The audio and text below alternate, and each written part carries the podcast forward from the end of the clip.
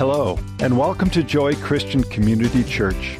Each week we strive to bring you Bible based, Christ centered teaching so that you will grow alive, deep, and bold in the love and knowledge of Jesus. And now here's Pastor Clayton with this week's message. Is there any difference between an animal and a human being?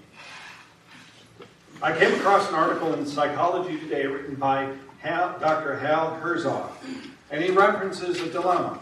There's a burning building, and there's both a child and a dog in the building. Who do you rescue? Dr. Herzog says, For me, this is a no brainer. I'm going to grab the kid and head for the nearest exit, even if it's my dog and the kid was a brat. but the animal activist, Joan Dunayer, I believe I pronounced her name correctly, he says, would charge me with being a somebody who values one species over another. And for reflexively just saving the child, in her book Speciesism, she proposes a different approach to solving tough moral issues involving animals. She says, when faced with the rescuing a child or a dog by death in a fire, you should take out a coin and flip it.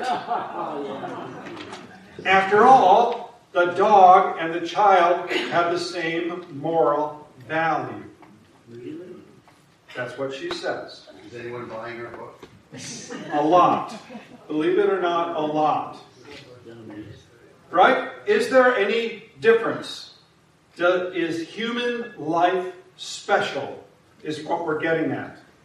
Do we have an identity different than animals? Do we have an identity different than animals? And is it more than just a flip of the coin? So today, as you know, is Sanctity of Life Sunday. And normally I like to throw in jokes and things like that. Today is going to be a little bit more serious. You know, we've heard a lot of statistics about abortions, right? And after a while, we can be kind of numb regarding that. So, I know the numbers are very small on there. This is a website, and it is an abortion counter.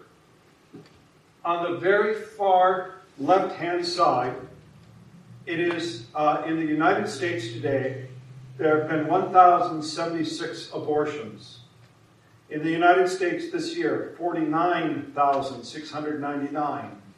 In the world since 1980, 1 billion 522,128 300 uh, no yeah 324 26 you can also see the numbers move a little bit.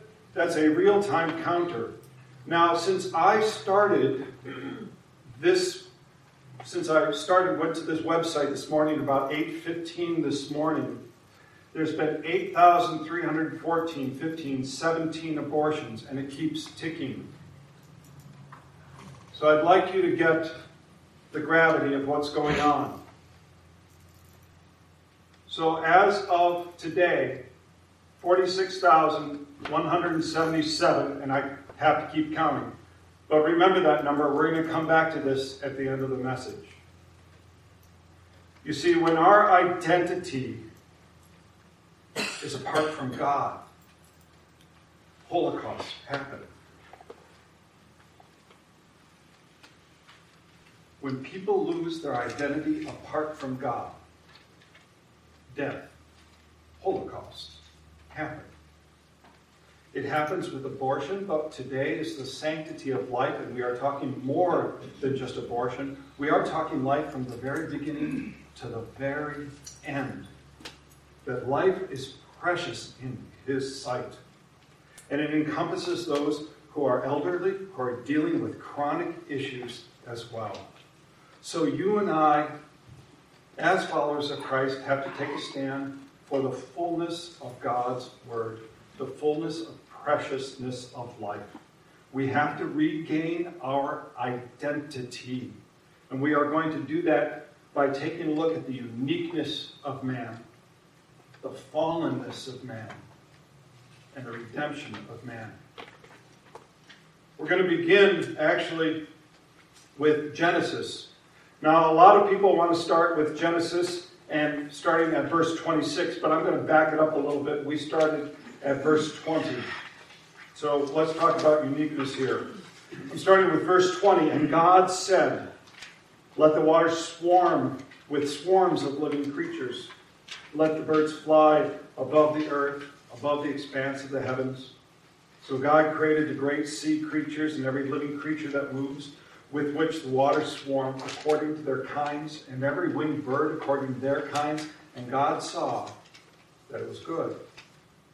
And God blessed them, saying, Be fruitful and multiply. Fill the waters and the seas, and let the birds multiply on the earth. And there was evening, and there was morning, the fifth day. And God said, Let the earth bring forth living creatures according to their kinds, livestock and creeping things, and beasts of the field according to their kinds. And it was so. And God made the beasts of the earth according to their kinds, and the livestock according to their kinds, and everything that creeps on the ground according to its kind. And God saw that it was good. So when you take a look at creation, each and every separate day, there is a distinct act of creation. At each and every day of creation, there are distinct acts of creation. Every living thing is made according to its own kind. So, in your text that you have, you don't have it highlighted. I'm just going to show you our text from today. That word kind or kinds really pops out. And when something is emphasized so much in Scripture, it's repeated, you should pay attention to that. You have to think, what's the point? That there are distinct acts of creation, distinct kinds of creation, distinct kinds of animals. But then we get to the section, verse 26, and that pattern's broken. It's very different. Then God said, let us make man in our image after our likeness. All beforehand it says, and God said, and God said, and God said. Now it says, then. So there's a delineation, a mark between every everything else that has come before and now God makes man. But not according to its own kind. Do you understand that? God says, Let us make man in our image, after our likeness. In essence, God made man in our image into God's kind, if you will. Man is not simply another type of animal, man is distinct from all of creation. God, the Creator, who by his very word said, Let there be, and there was has the final act of creation designed after him, after his image and after his likeness, after his eternal nature. Nothing else in all of creation is said to be made after his image. No other plant, no other animal, no river, nothing else is declared to be in his image. Whereas the animal activists would say it's just a flip of the coin God says, no. We are distinct. But what does it mean to be made in God's image? That's a tough one. Because the text doesn't just give you another sentence that says what that means. So we must take Scripture and tease out from Scripture what it means to be made into the image of man, uh, image of God. So, first of all, the image of God. The image of God is more than a body. Scripture says God's spirit is spirit, right? God is spirit. Doesn't have a body. We, however, have a body. It seems to be a necessity for us. It would be very hard to not have a body and for us to interact here on earth, right? So think of this think of the body as a vehicle for the image of God. We are a vehicle for the image of God. God made manifest in our body. Where does Scripture say something like that? For us in Christ, it says, Or do you not know that your body is a temple of the Holy Spirit within you, whom you have from God? There's a whole other sense of being in the image of God. We also know that the image of God is not simply man, male, or female. We know that God made them both male and female in his image. And so, thus, man, as in male, is not better than female, nor female better than man. They are both. We are both made in God's image. So, if the image of God is not found in the body, where can we find it? Well, you find it in characteristics of God. Traditionally, Martin Luther and the reformers have said that the image of God is found in the intellect, the rationality, the moral, and spiritual. So, Scripture says, God says to man, let us reason together. In Romans, it says, be transformed by the renewing of what? Your mind. So there is a rationality that goes along that is at least a reflection of the image of God. And also, we gather together to praise Him. We have a different sense of morality than animals do. We also ponder things much greater, and we know that our Creator is there. So, this seems to be a reflection of the image of God. Made in His image is the intellect, rationality, the moral, the spiritual. We also have our role. Remember, um, God said that they are to have dominion over the earth, right? But that's not a tyrannical sort of dominion, as in subduing, but it is to actually be a steward of the earth. God gave the role of stewardship. God created everything. God is the steward of all, obviously, but He gave us the earth to be stewards of the earth. He also said, Okay, you've got a garden. I made a garden for you. Did you notice I made a garden? I want you to cultivate that garden. I also I named the heavens, the earth, the waters. I want you now to name the animals. This is the role that was given. We also find the image of God is in this it's in the relationship. Remember, God said to Adam, for Adam, it is not good for man to be alone. That he was designed for a relationship. We also find the relationship comes not just from us, but from God. Because what did it say? The language is very different. It said, Let us make man in our image. There's a plural that's going on there.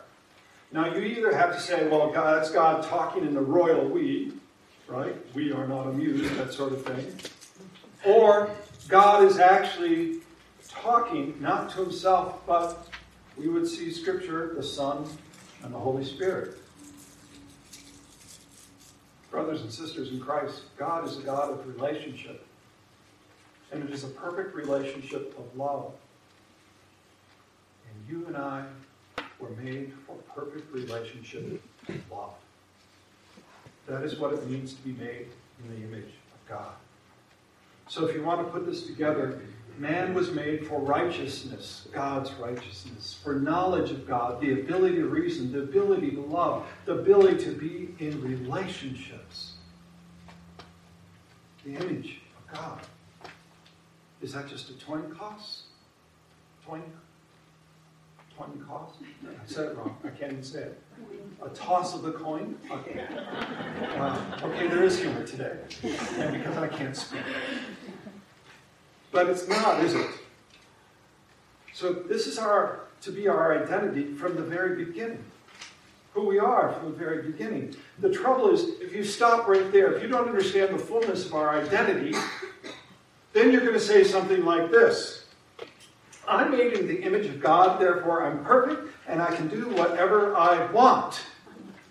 That too leads into error because you have to understand the next part, which is the fallenness of mankind. So last summer we spent some time in the Garden of Eden, right? Four weeks in the Garden of Eden. And we took a look at the fall, and there was a phrase that I used. I borrowed it from someone else. But I said, if you get wrong the fall, you get it wrong all. If you don't understand that we are fallen from sin and in sin, you don't understand the rest of our identity. Though Adam and Eve were created with perfect bodies, right? No surgery was needed. Everybody's going, Yay, amen, right? At that time, perfect bodies, full relationship to God, they sinned. They rebelled against God. And because they sinned, the image of God was corrupted. Think of the image of God like we have a mirror. And when that mirror is focused on God, there's that perfect relationship. But anytime we focus it away from God, the image gets distorted or darkened or it's non existent. Just about. Do you understand that? So, when we take a look at the fall, through sin, the image of God has become so corrupted that we have become depraved. And there's a word that we want to use and should use depravity. In our reading from Ephesians, it says of the Gentiles, those, so those without Christ, they are darkened in their understanding, alienated from life of God because of the ignorance that is in them, due to the hardness of heart. They have become callous and have given themselves up to sensuality, greedy to practice every kind of impurity. Now, if you read the beginning of Romans chapter 1, Paul goes even into a longer list of that. And then he says at the very end of the chapter, though they know God's righteous decree that those who practice such things deserve to die, they not only do them, but to give approval to those who practice them. This is the condition of fallen humanity. A world that denies the image of God, denies His Word, denies the understanding of our fallenness. This worldview leads to self idolatry. This worldview leads to self idolatry and ultimately to a glorification of death. Let me tease that out a little bit, how that plays out. People will say, because I'm made in the image of God, God not only tolerates, but approves of exactly who I am and what actions I take, no matter what. Or you can have even another one says, I reject anything called God, therefore I can do whatever I want. Either one of these statements leads to selfish narcissism. And if you can't see that happening in our culture today in America, we talk about how divisive we are. It is because it becomes self idolatry. It has led to the destruction of marriages, of sexuality, of gender, so forth. It becomes rather than God is giving me life, it is my life that I choose to do with whatever I want. In this grave error, you have religious leaders giving a so called blessing to Planned Parenthood. Rabbi Michael Namath of the Religious Action Center of Reform Judaism led the faith leaders in prayer, invoking their obligation to make the world whole and holy. May the ones who bless our ancestors bring healing on all in need. Namath, Namath said after reciting the text in Hebrew, God, let your spirit rest upon these caregivers who serve as instruments of your hands. So I was wondering if the rabbi actually knew the Torah, the Old Testament. It says in Genesis 9 6, Whoever sheds the blood of man, by man shall his blood be shed. For God made man in his own image. I was wondering if the rabbi knew Psalm 139. For you, before you formed my inward parts, you knitted me together in my mother's womb. Or if he knew Jeremiah 1:5, before I formed you in the womb, I knew you. And before you were born, I consecrated you. I appointed you as a prophet to the nation. You see, somehow to counteract the idea that abortion actually kills a human being in the womb, we have to suppress that truth. We have to deny that truth. We have to put different words to it. See, a lot of people will, science now says clearly it's a human life. It can't be anything but a human life. But now, even the pro abortion people will say, well, okay, but it's not a person. So, where did this idea of person come from? I can tell you it didn't come from God's Word. It didn't come from God's Word. If you read God's Word, human life from the very beginning. For you formed my inward parts. You knitted me together in my mother's womb. See, a world that denies our fallenness, denies God's sovereignty, leads ultimately to a glorification of death. A world that uh, also rejects suffering because they don't understand suffering is part of fallenness often takes something called materialism and pragmatism. I'm not going to get into the whole philosophy of that, but I'm going to tell you how those things play out. Let's say you have chronic pain and you are near the end of your life. Shouldn't you just end your life? Right? And as you get closer to death, why not end your life there? And there's a lot of legislation now and throughout the world. Look, if you've got six months to live, why spend that last six months with suffering all? Why not end your life now? But if you take a look at the logic of that, it is arbitrary. Why did somebody pick six months? Like six months is a magic number. Why didn't they pick six years? Why didn't they pick 60 years? Look, if you are born and you're living, you suffer. Right? Anybody in here who hasn't suffered something at some point? I've never known a human being yet, from the very beginning to the very end, who hasn't endured some kind of suffering. That also includes the mental and spiritual anguish. But suffering is bad in a world of uh, pragmatism. I'm not saying we encourage suffering, but in a pragmatic, materialistic point of view, any suffering is bad. Therefore, there is euthanasia. Okay? In uh, Belgium from 2003 to 2015, you can see the chart. I don't have to read the numbers. Look at euthanasia, which is killing somebody for, before their end of their life. Look how that has come up. And by the way, you do not want to be an elderly, sick person in Europe nowadays. Because sometimes doctors will make the choice for you. They call this do you get how bad this is going to sound? Involuntary euthanasia. We would call that murder. Okay, but let's take another one. What if your baby is normal? Right? What if your baby has Down syndrome? Do you know that 90% of all Down syndrome babies are aborted? 90%. As a matter of fact, doctors will encourage you, if you have a baby in the womb, that has Down syndrome, and by the way, they're not always right, sometimes they're wrong. You should just terminate, remember, here's the language terminate the child because it's better for them.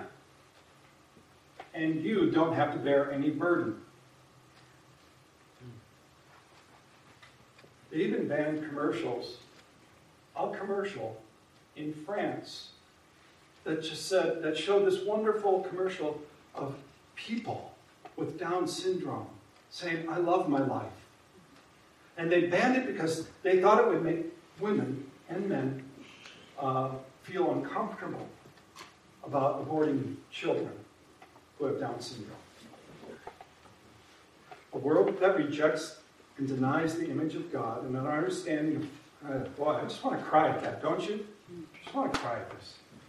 A world that rejects God and denies the image of God and our understanding of fallenness and suffering gives us a worldview of materialism and pragmatism which tries to avoid any and all type of suffering. It wants to put it away, but you know, the trouble is the shame and the guilt are still there. You can deny all you want, but the shame and guilt is still there. There's an organization called Silent No More. It gives women the opportunity to talk and speak out about the effects of abortion. And here's just part of one woman's story. She writes I was single, age 25.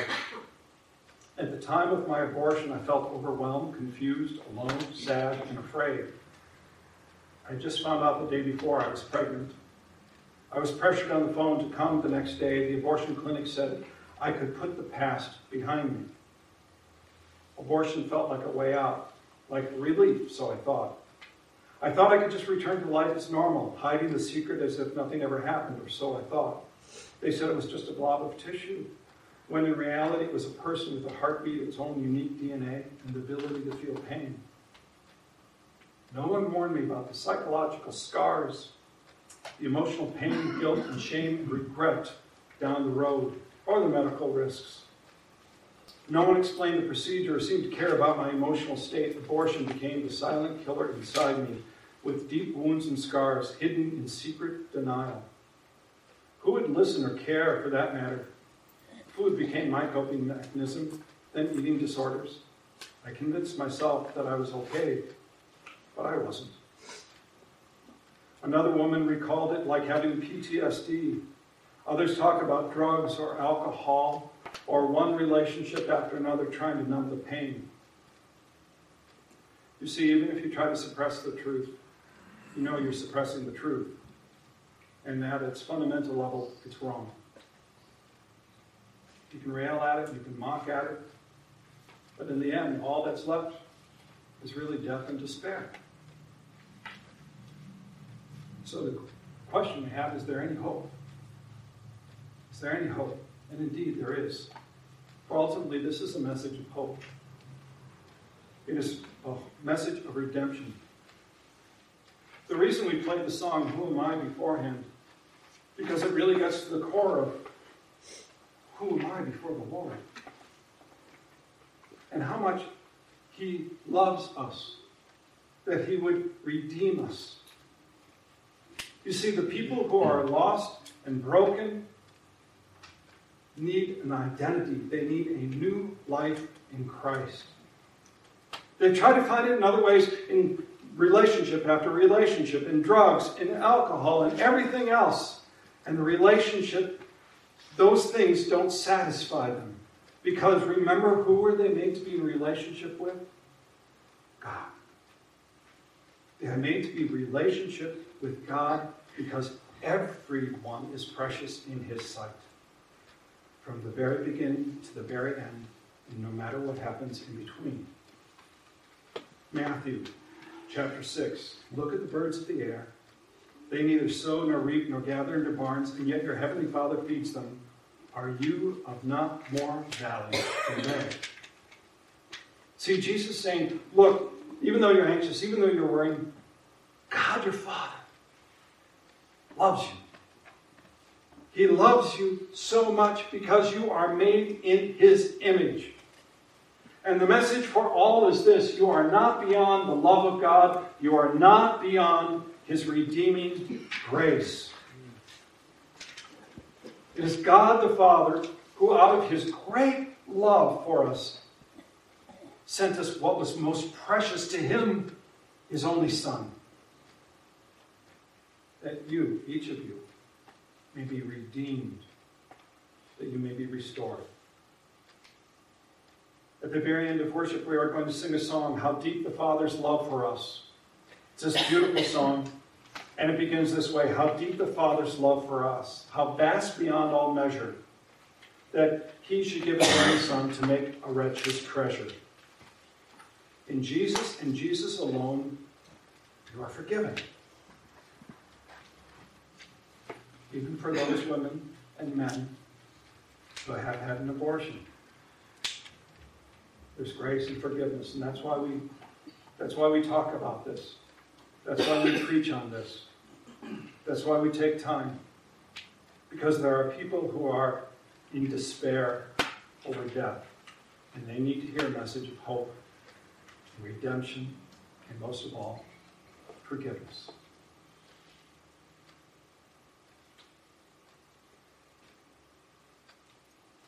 In Isaiah, it says, Though your sins are like scarlet, they shall become white as snow.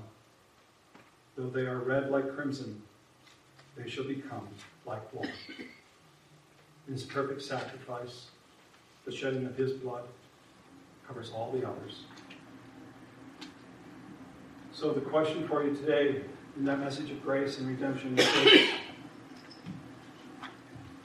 As a follower of Jesus, will you take his stand for the preciousness of life? I'm not asking you to take my stand. If I've done Scripture correctly and I've interpreted Scripture correctly, it should be his stand that you heard. So will you take his stand? And will you speak his truth in love? That's what there is. Because the clock is ticking.